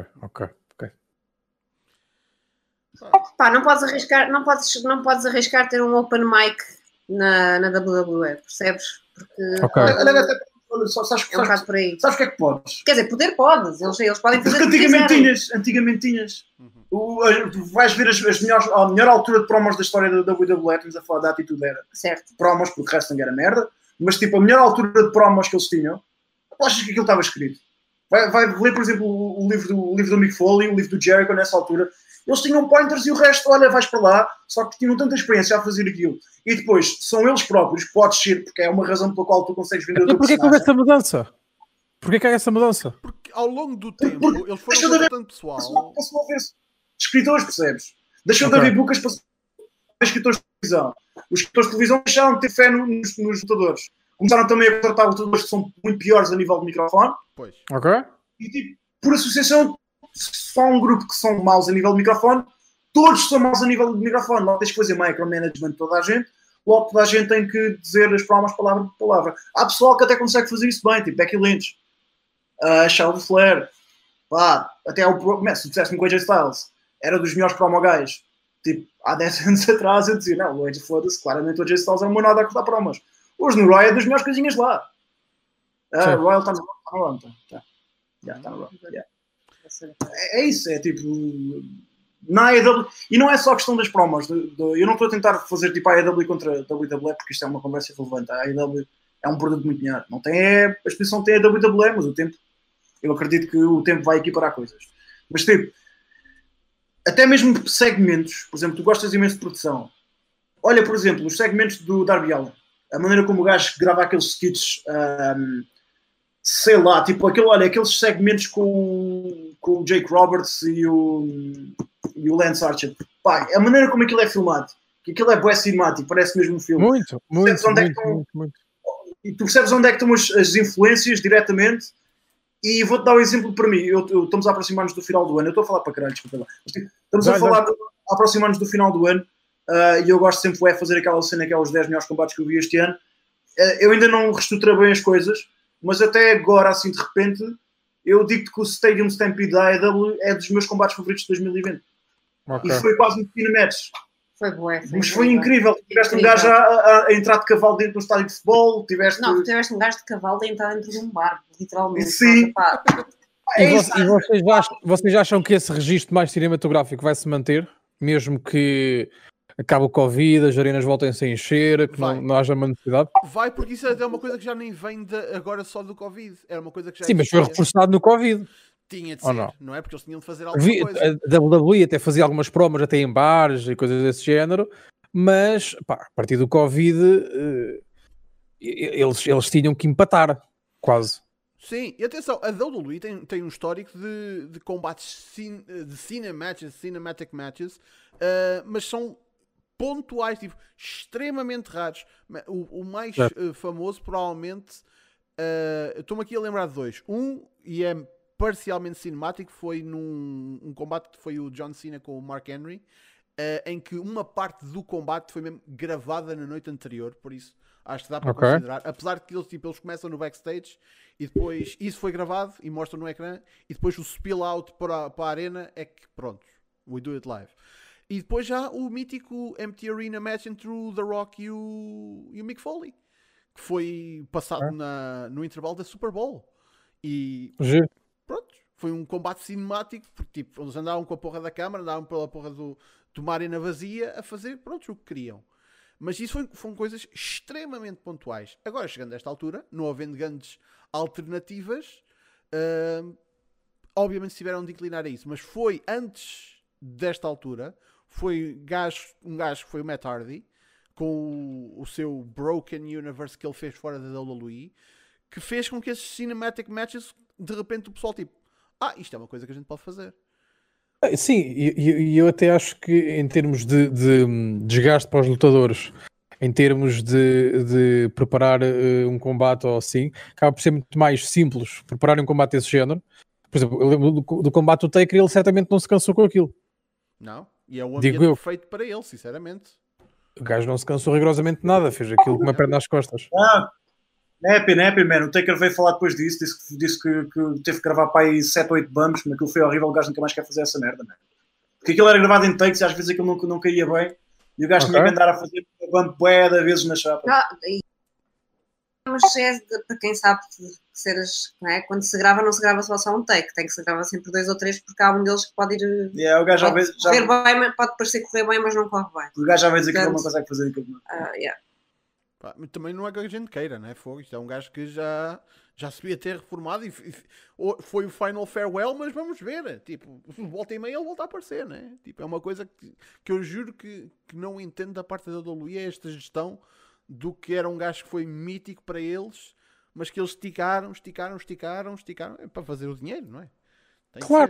Claro, e volta à mesma conversa do costume, eles têm que fazer dinheiro. Se é para esticar ao máximo, ou seja, por acaso, eu no outro dia falava com o Rafa durante muito tempo sobre o documentário, e a ideia que te passa do documentário do Taker é que ele foi uma espécie de uma vítima. Tipo, ele faz-se um bocado de vítima. Não, mano, tipo, tu foste um bocado a puta do Vince, no sentido em que foste usado até ao máximo, estás hoje todo partido, não sabemos como é que tu vais estar daqui a 10, 20 anos fisicamente, simplesmente porque houve um gajo que quis aproveitar a ti e fazer o máximo de milhões de euros, dólares possíveis contigo. Eu por acaso eu já vi a segunda vez e vi de uma forma diferente. Achei que da segunda vez que eu vi deu uma ideia que eu não isto é, desapareceu aquele gajo que era fã do Taker e ficou o gajo que tentou olhar de uma forma sóbria e foi isso que eu concluí. Entendo, mas diz-me tu. Não, eu digo-te que a cena do Taker vir aparecendo ano após ano depois de ter perdido 2 vezes na WrestleMania, cada vez mais, e eu penso como um fã, porque isto é uma coisa da qual eu sou fã, do Taker, e uma coisa, para mim ele é uma lenda, ele é tipo greatest of all time, tipo, está num patamar só seu, mas a cena é, que era a coisa que eu dizia sempre, eu não quero chegar a um ponto em que eu vejo este gajo entrar numa porra de um ringue e eu tenho pena. Porque isso é a pior coisa que tu podes ter em relação a um ídolo, é ter pena de alguém que tu... Só que o Vince pensou assim, bem, o que é que a gente prefere? Que eles tenham pena e que já seja quase lamentável ver o gajo, ou que nós paremos de fazer milhões. Pá, mas, aqui, mas isto é uma coisa que é um problema da WWE. Tu tens de fazer dinheiro com um gajo que está agora a fazer 30 anos dentro da empresa. Malta nova que tem muitos anos para ainda para dar muito dinheiro, não vale a pena construí-los. Não, fuck that. Não, vamos aqui pegar no pessoal do passado. Tentando defender um pouco a WWE, não sei até que ponto o que vou dizer faz algum sentido. Vamos trocar o certo por o incerto? Está bem, mas a malta não dura para sempre. Fogo. Ah, isso não dura. Nota-se. Eu curti muito a entrada do gajo no ringue com as escadas a levantarem. Uhum. Escadas, se olham que fossem as escadas. O meu pensamento foi, coitado, o gajo já nem consegue subir aquela merda. Foi o que eu pensei. Eu vi isso um bocadinho tipo de um simbolismo, tipo, é o dude que está literalmente acima. Sim. Ele é um gajo que está acima. Sim. Pá, assim não é. Então pronto, e quando esta malta... Pá, bater na madeira. Quando esta malta morrer toda, quando as lendas forem todas pro caralho, o que é que vai acontecer? Vão existir lendas que não têm tanto valor assim, ou isto é. Imagina, enquanto que tu agora demoras 30 anos a construir uma grande lenda, pá, se calhar aqui a 10 anos demoras 5. Se calhar as coisas são mais um curto espaço de tempo. Se calhar vamos dar valor a outro tipo, a lendas que façam outras coisas. E eu acho que isso muda sempre de geração em geração. Não... Tu não vais ter outro Taker. Isso para quem gosta de futebol é uma cena, que é hoje olhar para trás e pensar, o Ronaldinho. Pá, houve um Ronaldinho, acabou. Agora vai existir um Pogba que não tem nada a ver com o Ronaldinho, mas é a linda de agora. Tudo bem, mas eu não vejo um esforço da WWE de destacar a malta que está lá neste momento. É mais, olhem para a atitude dela. Era tão fixe. Okay. Olhem para isto. Okay. Atenção, era, mas epá, a quantidade de promoção que há para a malta que não está ativa dentro da empresa, certo? Epá, não, faz-me comichão, a sério. Percebo. O Survivor Series é o quarto maior evento do ano. Faz parte dos Big Four da empresa. Pá, e o selling point do Survivor Series é um gajo que vai fazer a sua despedida do wrestling com todo o mérito, atenção, 30 anos de carreira. Mas isso é o ponto focal de um pay-per-view anual dos mais importantes. Sim. Pá, foi a última vez que o Taker apareceu. É o Taker, foram 30 anos. É a maior lenda até nos últimos 30 anos. Dizes tu que é a última vez? E tu não acredito. Sim, eu também não acredito, que eu acho que aparecem os milhões da Arábia Saudita e o gajo aparece outra vez. Pois, é merda. Mas esquecendo esse futuro que nós não sabemos, nós sabemos é o passado e o presente. E o passado foram 30 anos. Foi a maior estrela de calhar dos últimos 30 anos. Era o gajo que merecia uma despedida. Como é que vamos construir esta despedida? Vai ser no pré-show? Não faz sentido nenhum. Vai ser antes do primeiro combate? Pá, estranho. Fez sentido. Eu há bocado estava a dizer que fiquei muito tipo, quando é que vai ser? Mas eu acho que olhando agora para trás, só fazia sentido ser no fim. Fazia sentido. Eu acho que aquele momento todo foi incrível. Ok? A única coisa que eu não gostei foi entrar em bué de lendas convidadas e de nada desaparecem. E tu ficas, foram para onde? Tipo, onde é que isto justifica? Onde é que isto de entretenimento justifica? Tipo, estão onde? Estão atrás das câmaras, estão entre as câmaras e o ringue e não se vê porque a câmara está alta. Porque de resto, tinha que ser aquela despedida. Tu podes dizer assim, já arrastaram a despedida durante muito tempo. Sim. O gajo podia-se ter aleijado, até o combate do Goldberg, que ainda há bocado eu vi aí no chat. Até dá pena, como tu disseste há bocado. Mas tinha que ser no fim, eu acho. E acho que merecia... Atenção, tu faz-me isso, mas não faças a cena de ele pôr a porra do chapéu no meio do ringue na WrestleMania depois de perder contra o Reigns. Sim. Pá, tu não faças este gajo para mim já se despediu umas poucas vezes. Olha, outro caso, Shawn Michaels, um gajo que foi o Taker que reformou, mas há dinheiro, bora, tipo, caraças. Então... Estamos ao Basílio, voltamos ao mesmo. Tens uma empresa. És faturar 15 ou 20? É que eu quero faturar 20, mas se tu quiseres faturar 15 está à vontade. Pronto, basicamente o que está a chegar à conclusão é que a WWE é uma empresa que trata o seu roster como produtos. E basicamente jogavam pelo seguro como qualquer empresa. A maior parte das pessoas queria ver isso também, man. A maior parte das pessoas também queria ver aquele combate. Queria ver o Shawn Michaels e o Triple H contra o Taker e o... Sim, sim. E o... Espero que tenham ficado muito satisfeitos, que aquilo foi uma merda. Ponto. Eu acho que foi uma merda, a maneira que o Goldberg também ia ser uma merda, man, mas as pessoas querem ver aquilo. Não, sabes o que é que as pessoas querem ver? Querem ver a puta das entradas. Porque o combate em si, quando acontece e é uma merda, que é um que o gajo já sabe que vai acontecer, eu fico tipo, oh, afinal foi uma merda. Claro que ia ser uma porra de uma merda, vocês queriam ver as entradas. Querem ver o pessoal a entrar e dizer, isto vai acontecer. Pá, se eu me pudesse esquecer do combate e dizer tipo, vi a entrada do Goldberg, foi bué da fixe, vi a entrada do Taker, foi bué da longa e bué da fixe. Pá, estava satisfeito. Porque de resto, não há mérito ali no combate. Parece que é criativo na WWE. Os momentos é que sempre. Ei! World Wrestling Entertainment. Nunca ninguém vai tirar isso. Lá está. Exatamente. A culpa é minha por ser um fã de wrestling a ver a WWE, se calhar. É como o pessoal que se enfarda de entradas no Natal antes de chegar o bacalhau cozido. Foda-se. Senhora. Lindo. Pá, é verdade, meu. Só quer ver entradas. Yeah, é igualzinho, é a mesma merda. Pronto, é a minha comparação. Ah, pá. Eu não gosto nada de bacalhau, por isso. Pá, eu, no Natalzinho fico mesmo pelas entradas. Agora posso só dropar aqui uma cena. Então, estavas a falar bem em construir o futuro e eu construir o futuro. Uma coisa que eu reparei foi quando, portanto, tivemos o Survivor Series, certo? Um dos primeiros focais da WWE deste ano. Quais é que foram os destaques? Portanto, tu tiveste o pay-per-view, o que é que aconteceu? O que é que no final do pay-per-view tu retiveste? Portanto, retiveste o Roman Reigns, que é, pá, é o teu top dog da empresa. Retiveste mais o quê? Não me lembro mais nada, mano. Assim, tu digas, pá, senhora, percebes? Estamos a construir estes gajos. Sacrificaste um combate de Survivor Series para uma gag. No Survivor Series masculino, não houve assim nada de especial. Foi o quê? Foi o outro Uso que tipo, estava a ser mega protegido, mas não é como se ele fosse para o título daqui a uns tempos. Ou seja, tiveste o Roman Reigns e tiveste o resto. Foi o que eu senti ao ver um pay-per-view que deveria marcar. Ou seja, tu aqui já deverias estar a ver alguns combates que vão acontecer no Royal Rumble, percebes? E no WrestleMania. E já deverias estar a ver os gajos construídos. Mas não viste isso. Isso também interessa muito para esta discussão que estamos a ter, que é porque é que é sempre o mesmo gajo, porque é que a WWE tem que ir buscar o Taker, porque é que se constrói estrelas para... Lá está, eu não gosto muito de especular, gosto mais de falar sobre os resultados. E os resultados deste Survivor Series indicaram que realmente não há assim grande... Tens o Roman Reigns e tens o resto. Como durante anos tiveste o Cena e tiveste o resto. Achas que não tem grande futuro? Pá, diz-me tu, meu, o que é que tu achas? O que é que tu recebeste? Não sei, isto cortou, isso que eu estou a perguntar.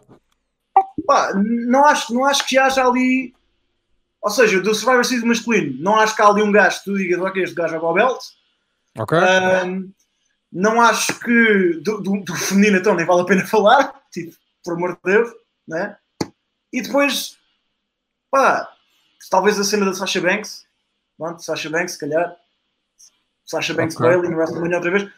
Mas mesmo assim não é claro, estás a ver? Não houve assim nada que eu visse ali que me dissesse, por exemplo, antigamente, por esta altura, tu no Survivor Series, com os resultados do Survivor Series, já conseguias estar para ver combates da WrestleMania. Ok. E o facto de não estar a ver isso, para mim, preocupa-me bem. Porque depois o público que acompanha não consegue ter um fio condutor, não consegue dizer assim, epá, olha, este gajo limpo, imagina que, por exemplo... O Keith Lee, que teve aquela prestação... O Keith Lee, por acaso, no combate masculino até teve a pior parte do combate. Mas depois entrou a matar e fez a Spirit Bomb e até ganhou, fez o pin que ganhou o combate, se não me engano. Sobre o Uso, não foi? Penso que sim. O Spirit Bomb. Sim, acho que foi isso. Acho que o final foi isso. Os gajos dão aquela troca de cenas, o Keith Lee dá o Spirit Bomb e acaba o combate. Pronto. Pela lógica, o Keith Lee... Teve o pin sobre o gajo mais protegido do SmackDown. Devia estar a vir um push no caminho dele. Sim. No Raw a seguir, esquece. Não. Ou seja, o AJ Styles ganha o Randy Orton por, por distração. O Keith Lee ganha ao Braun Strowman, não é? Não é? No torneio? Sim. Não, o Braun Strowman não está no torneio. O Keith Lee ganhou este último Raw, o Keith Lee ganhou a alguém, mas também não foi livre. Foi tipo, não, foi ao Sheamus, se não me engano. Não foi? O Keith Lee contra Sheamus. Foi um grande match, mas também... Não estou mesmo a lembrar, foi. Sim, mas eu acho que foi isso. Eles fizeram um torneio basicamente para terminar o número 1 contender. Quem vai ganhar vai ser o Braun Strowman, que não está nesse torneio, que é uma coisa genial. Ou seja, tipo, genial. O que é que eu estou a tentar dizer com isto? O Keith Lee tem um pin, portanto, ganha o combate da Survivor Series masculina. Pela lógica, em janeiro ele devia estar na rota para ter um combate importante no Royal Rumble. Ou então para ser um dos favoritos para ganhar o Royal Rumble. Para depois, quando ele tem um combate de destaque, achas que isso vai acontecer? No Raw seguinte, não ficaste isso? Eu não tenho a mínima dúvida que na WrestleMania deste ano o Keith Lee não vai fazer pizza nenhuma.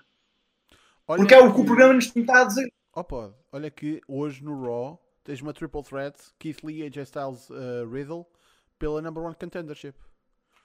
Se ele ganhar aqui... Man, o gajo que vai lutar contra o Orton vai ser o Braun Strowman. O contra o McIntyre vai ser o Braun Strowman. Isso já está feito à bué, mesmo. Está bem, mas isto é um number one contenders match, caralho. Tipo, eu sei, esse combate vai ser irrelevante. Estou-te a dizer, marca aquilo que eu estou a dizer. O que está escrito nas dirt sheets é vai ser o Braun Strowman que vai lutar por esse, vai lutar pelo belt. Ok, tipo agora, na Rumble. Man. Não. Sim. Então, mas sim, daqui até à Rumble ainda falta um bocado. É, falta o quê? Falta 4 semanas? 5 semanas, creio. À volta disso. Rumble é no fim de janeiro. Ok, o que eu estou a dizer é, sim senhora, tens isso tudo, no final toda esta merda vai ser irrelevante, porque tu não estás a construir ninguém, sim, porque o gajo que realmente vai ter a title shot está de fora disso. Que é bem estúpido, meu, porque se o gajo vai ter a title shot, porque é que não metes o gajo no torneio e porque é que não o constróis? E porque é que não fizeste o Braun Strowman, se é ele que vai ter o combate, porque é que não fizeste o Braun Strowman ter o pin sobre o gajo que, em vez do Keith Lee, ser o Braun Strowman a fazer o pin sobre o gajo e ganhar ele a vitória. Percebes? Percebes onde é que eu quero chegar com isto? Há pessoal que está a dizer, está a reportar no chat que coisa, que o Strowman está lesionado. Por isso, se calhar, já não é isso. Pá. Ok. Pronto, mas não tenho a mínima dúvida que não vai ser o Keith Lee. Portanto, anyway, tipo, não tenho... E se fosse o Keith Lee, estás a ver? Na segunda-feira, a seguir ao pay-per-view, em que ele ganha de uma maneira bué astronómica, dava-lhe uma vitória certa. Não dava-lhe uma vitória da pizza. Mesma coisa com o Styles, com o Orton. Dava-lhe... Porquê? Porque é assim que constróis um gajo, não é? Com vitórias de merda, meu. E eu, como fã, que sou um bocado mais knowledgeable e consigo ver para além das merdas, tenho dificuldade em seguir isso. Agora imagina um gajo que é um fã normal, um fã casual. Não tem qualquer tipo... Ou seja, tu vês aquilo e tu não sentes... E tu achas que isso acontece porque eles andam a escrever tudo em cima da hora? Ou não? É pá, eu acho que isso acontece porque eles tocam o plano todas as semanas, porque eles não conseguem... Eles têm combates que, que nem sequer são medidos, nem sequer são anunciados, não. São anunciados horas antes no Twitter. Com um pay-per-view. Isso acontece, percebes? Okay. Mas combate um pay-per-view tem que ser construído... Isto é como as coisas deviam funcionar no wrestling. Portanto, tu tens pay-per-view, depois tens pay-per-views todos os meses, tens 4 programas semanais até o pay-per-view, certo? 8 no caso da Luí. Sim, mas vamos imaginar que tens que é o pay-per-view do Raw. Vamos imaginar que estás assim. Que tens pay-per-views com divisões e vamos imaginar que tens. Portanto, tens semana 1, semana 2, semana 3, semana 4, pay-per-view. Portanto, se vais ter um combate no pay-per-view, semana 1 tem que acontecer qualquer coisa. Semana 2 tem que haver um seguimento da semana 1. Semana 13, e daí aspas, semana 4, estão testa a testa. Para quê? Para semana 5 tens o pay-per-view. E tens o blow-off no pay-per-view. E depois, quer acabe no pay-per-view ou não, volta outra vez ao mesmo. Semana 1, semana 2, semana 3, semana 4, pay-per-view. Estou a perceber. Isto acontece, percebes? Não. E o pessoal quer seguir e não consegue porque não sabes o que é que has... não tens nada, estás a ver? Não tens uma linha condutora lógica. É não tens coisas que têm atos. É como se não tens. Parece que é, não é? Oh, pode, e deixa-me te perguntar já agora a teu Basílio Maria. Uma coisa que me deu a confusão recentemente foi o Miz ter ganho a pasta do contrato. Quando, para mim, pá, posso estar errado, digam-me vocês, é um gajo que não precisa daquilo e gostava de saber o que é que está por trás do Otis ter perdido a pasta. Ninguém sabe. Ninguém sabe mesmo. Okay. O que é que está por trás de quer de ele ter perdido o parceiro? Sim. Sim, sim. E porquê o Mizo? O que é que o Mizo tem a ganhar com a pasta? Pá, eu quase que consigo inclinar-me com um bocadinho para o que ele diz, como pá, sendo realmente verdade, que o dude é marketable para caraças, tem o seu próprio show na USA e o carago.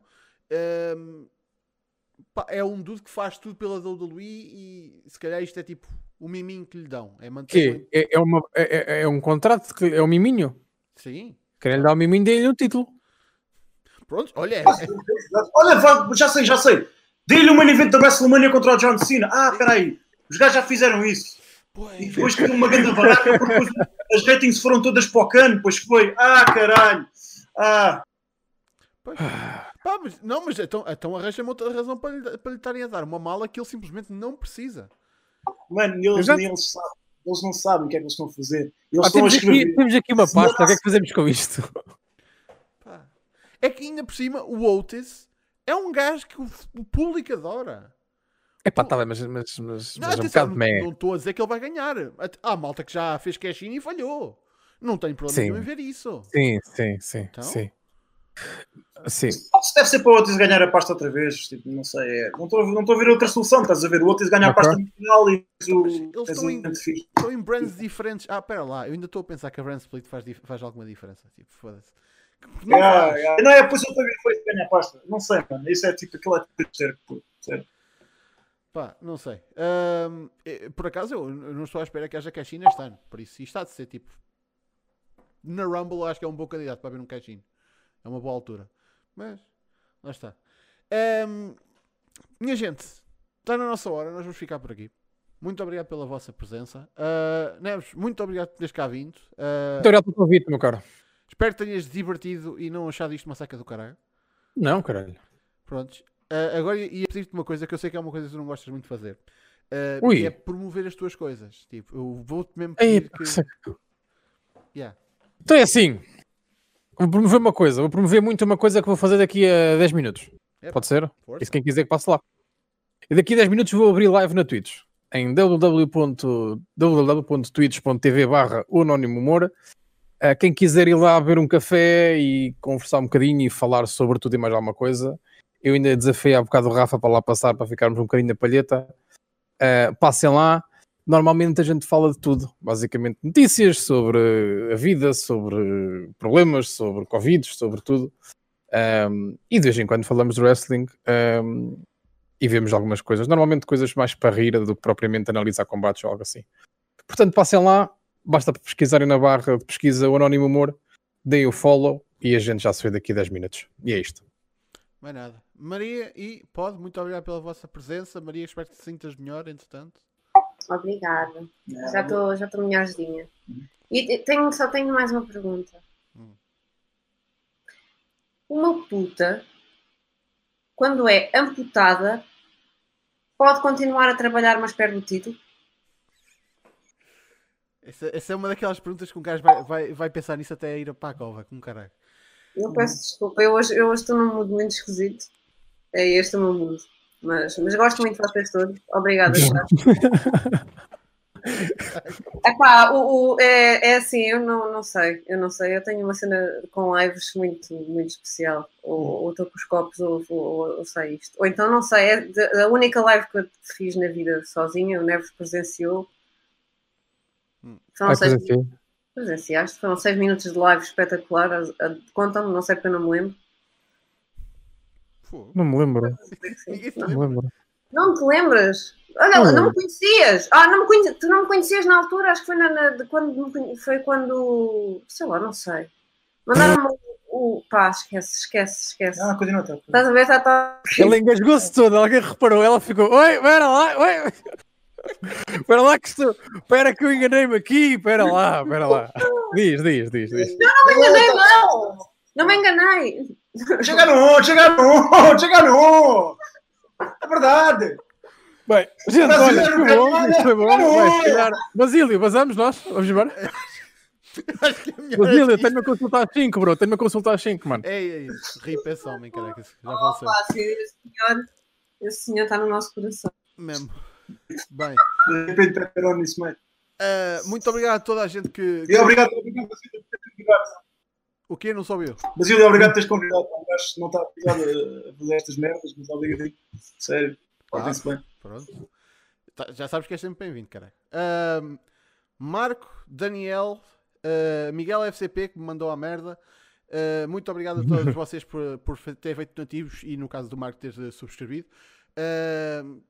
É muito agradecido e obrigado a todos que estiveram cá a assistir. Cá estaremos para a semana para mais um Battle Royale, em que provavelmente falaremos do TakeOver War Games e, sim, vamos fazer pre-show do TakeOver este fim de semana, no domingo. Por isso, antes do show, passem por cá que a gente vai falar sobre o evento. Próximo Smartdown, ainda não sei exatamente o que é que vou falar, mas é o último Smartdown do ano. Ele nunca sabe. Olha, estás a ver?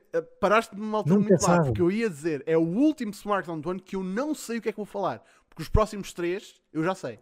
Porque vai ser o TLC. Este também está à frente, Ah, está. É o... Porque vem aí o TLC, porque vai ser a antevisão desse show. Depois é as 5 coisas que eu quero para 2021. E depois é o 8º aniversário do canal. Por isso... Vai acontecer o quê? Vou mostrar o cu. Não sabe. Vai mostrar o cu. Não, é que tanta gente já mostrou o cu. Não, repara, é que tanta gente já mostrou o cu neste canal, menos eu. Por isso eu estou tipo, pá, foda-se, está a chegar à minha altura. E o 8, se virares de lado, tipo, parece um cu. Tal. Pronto. Quem é que já mostrou o cu aqui? Quem é que, ainda não mostrou o cu, basicamente? É quase por aí, meu. Acho que mostraram aqui já. Eu mostrei o cu. Eu gostava de dizer que não é assim tão normal mostrar cus em lives. Acho que foi, não sei. O Tony de Portugal foi o primeiro a ser o pioneiro. O Cougar também já o fez, ainda há pouco tempo. É literalmente mostrar o cu, portanto, ele levanta-se, vira-se e baixa as calças. É isso? Yeah, literalmente. Foi isso que aconteceu, a sério. Yeah. Incrível. É conteúdo. Content, mais nada, é assim que eu gosto de ver as coisas.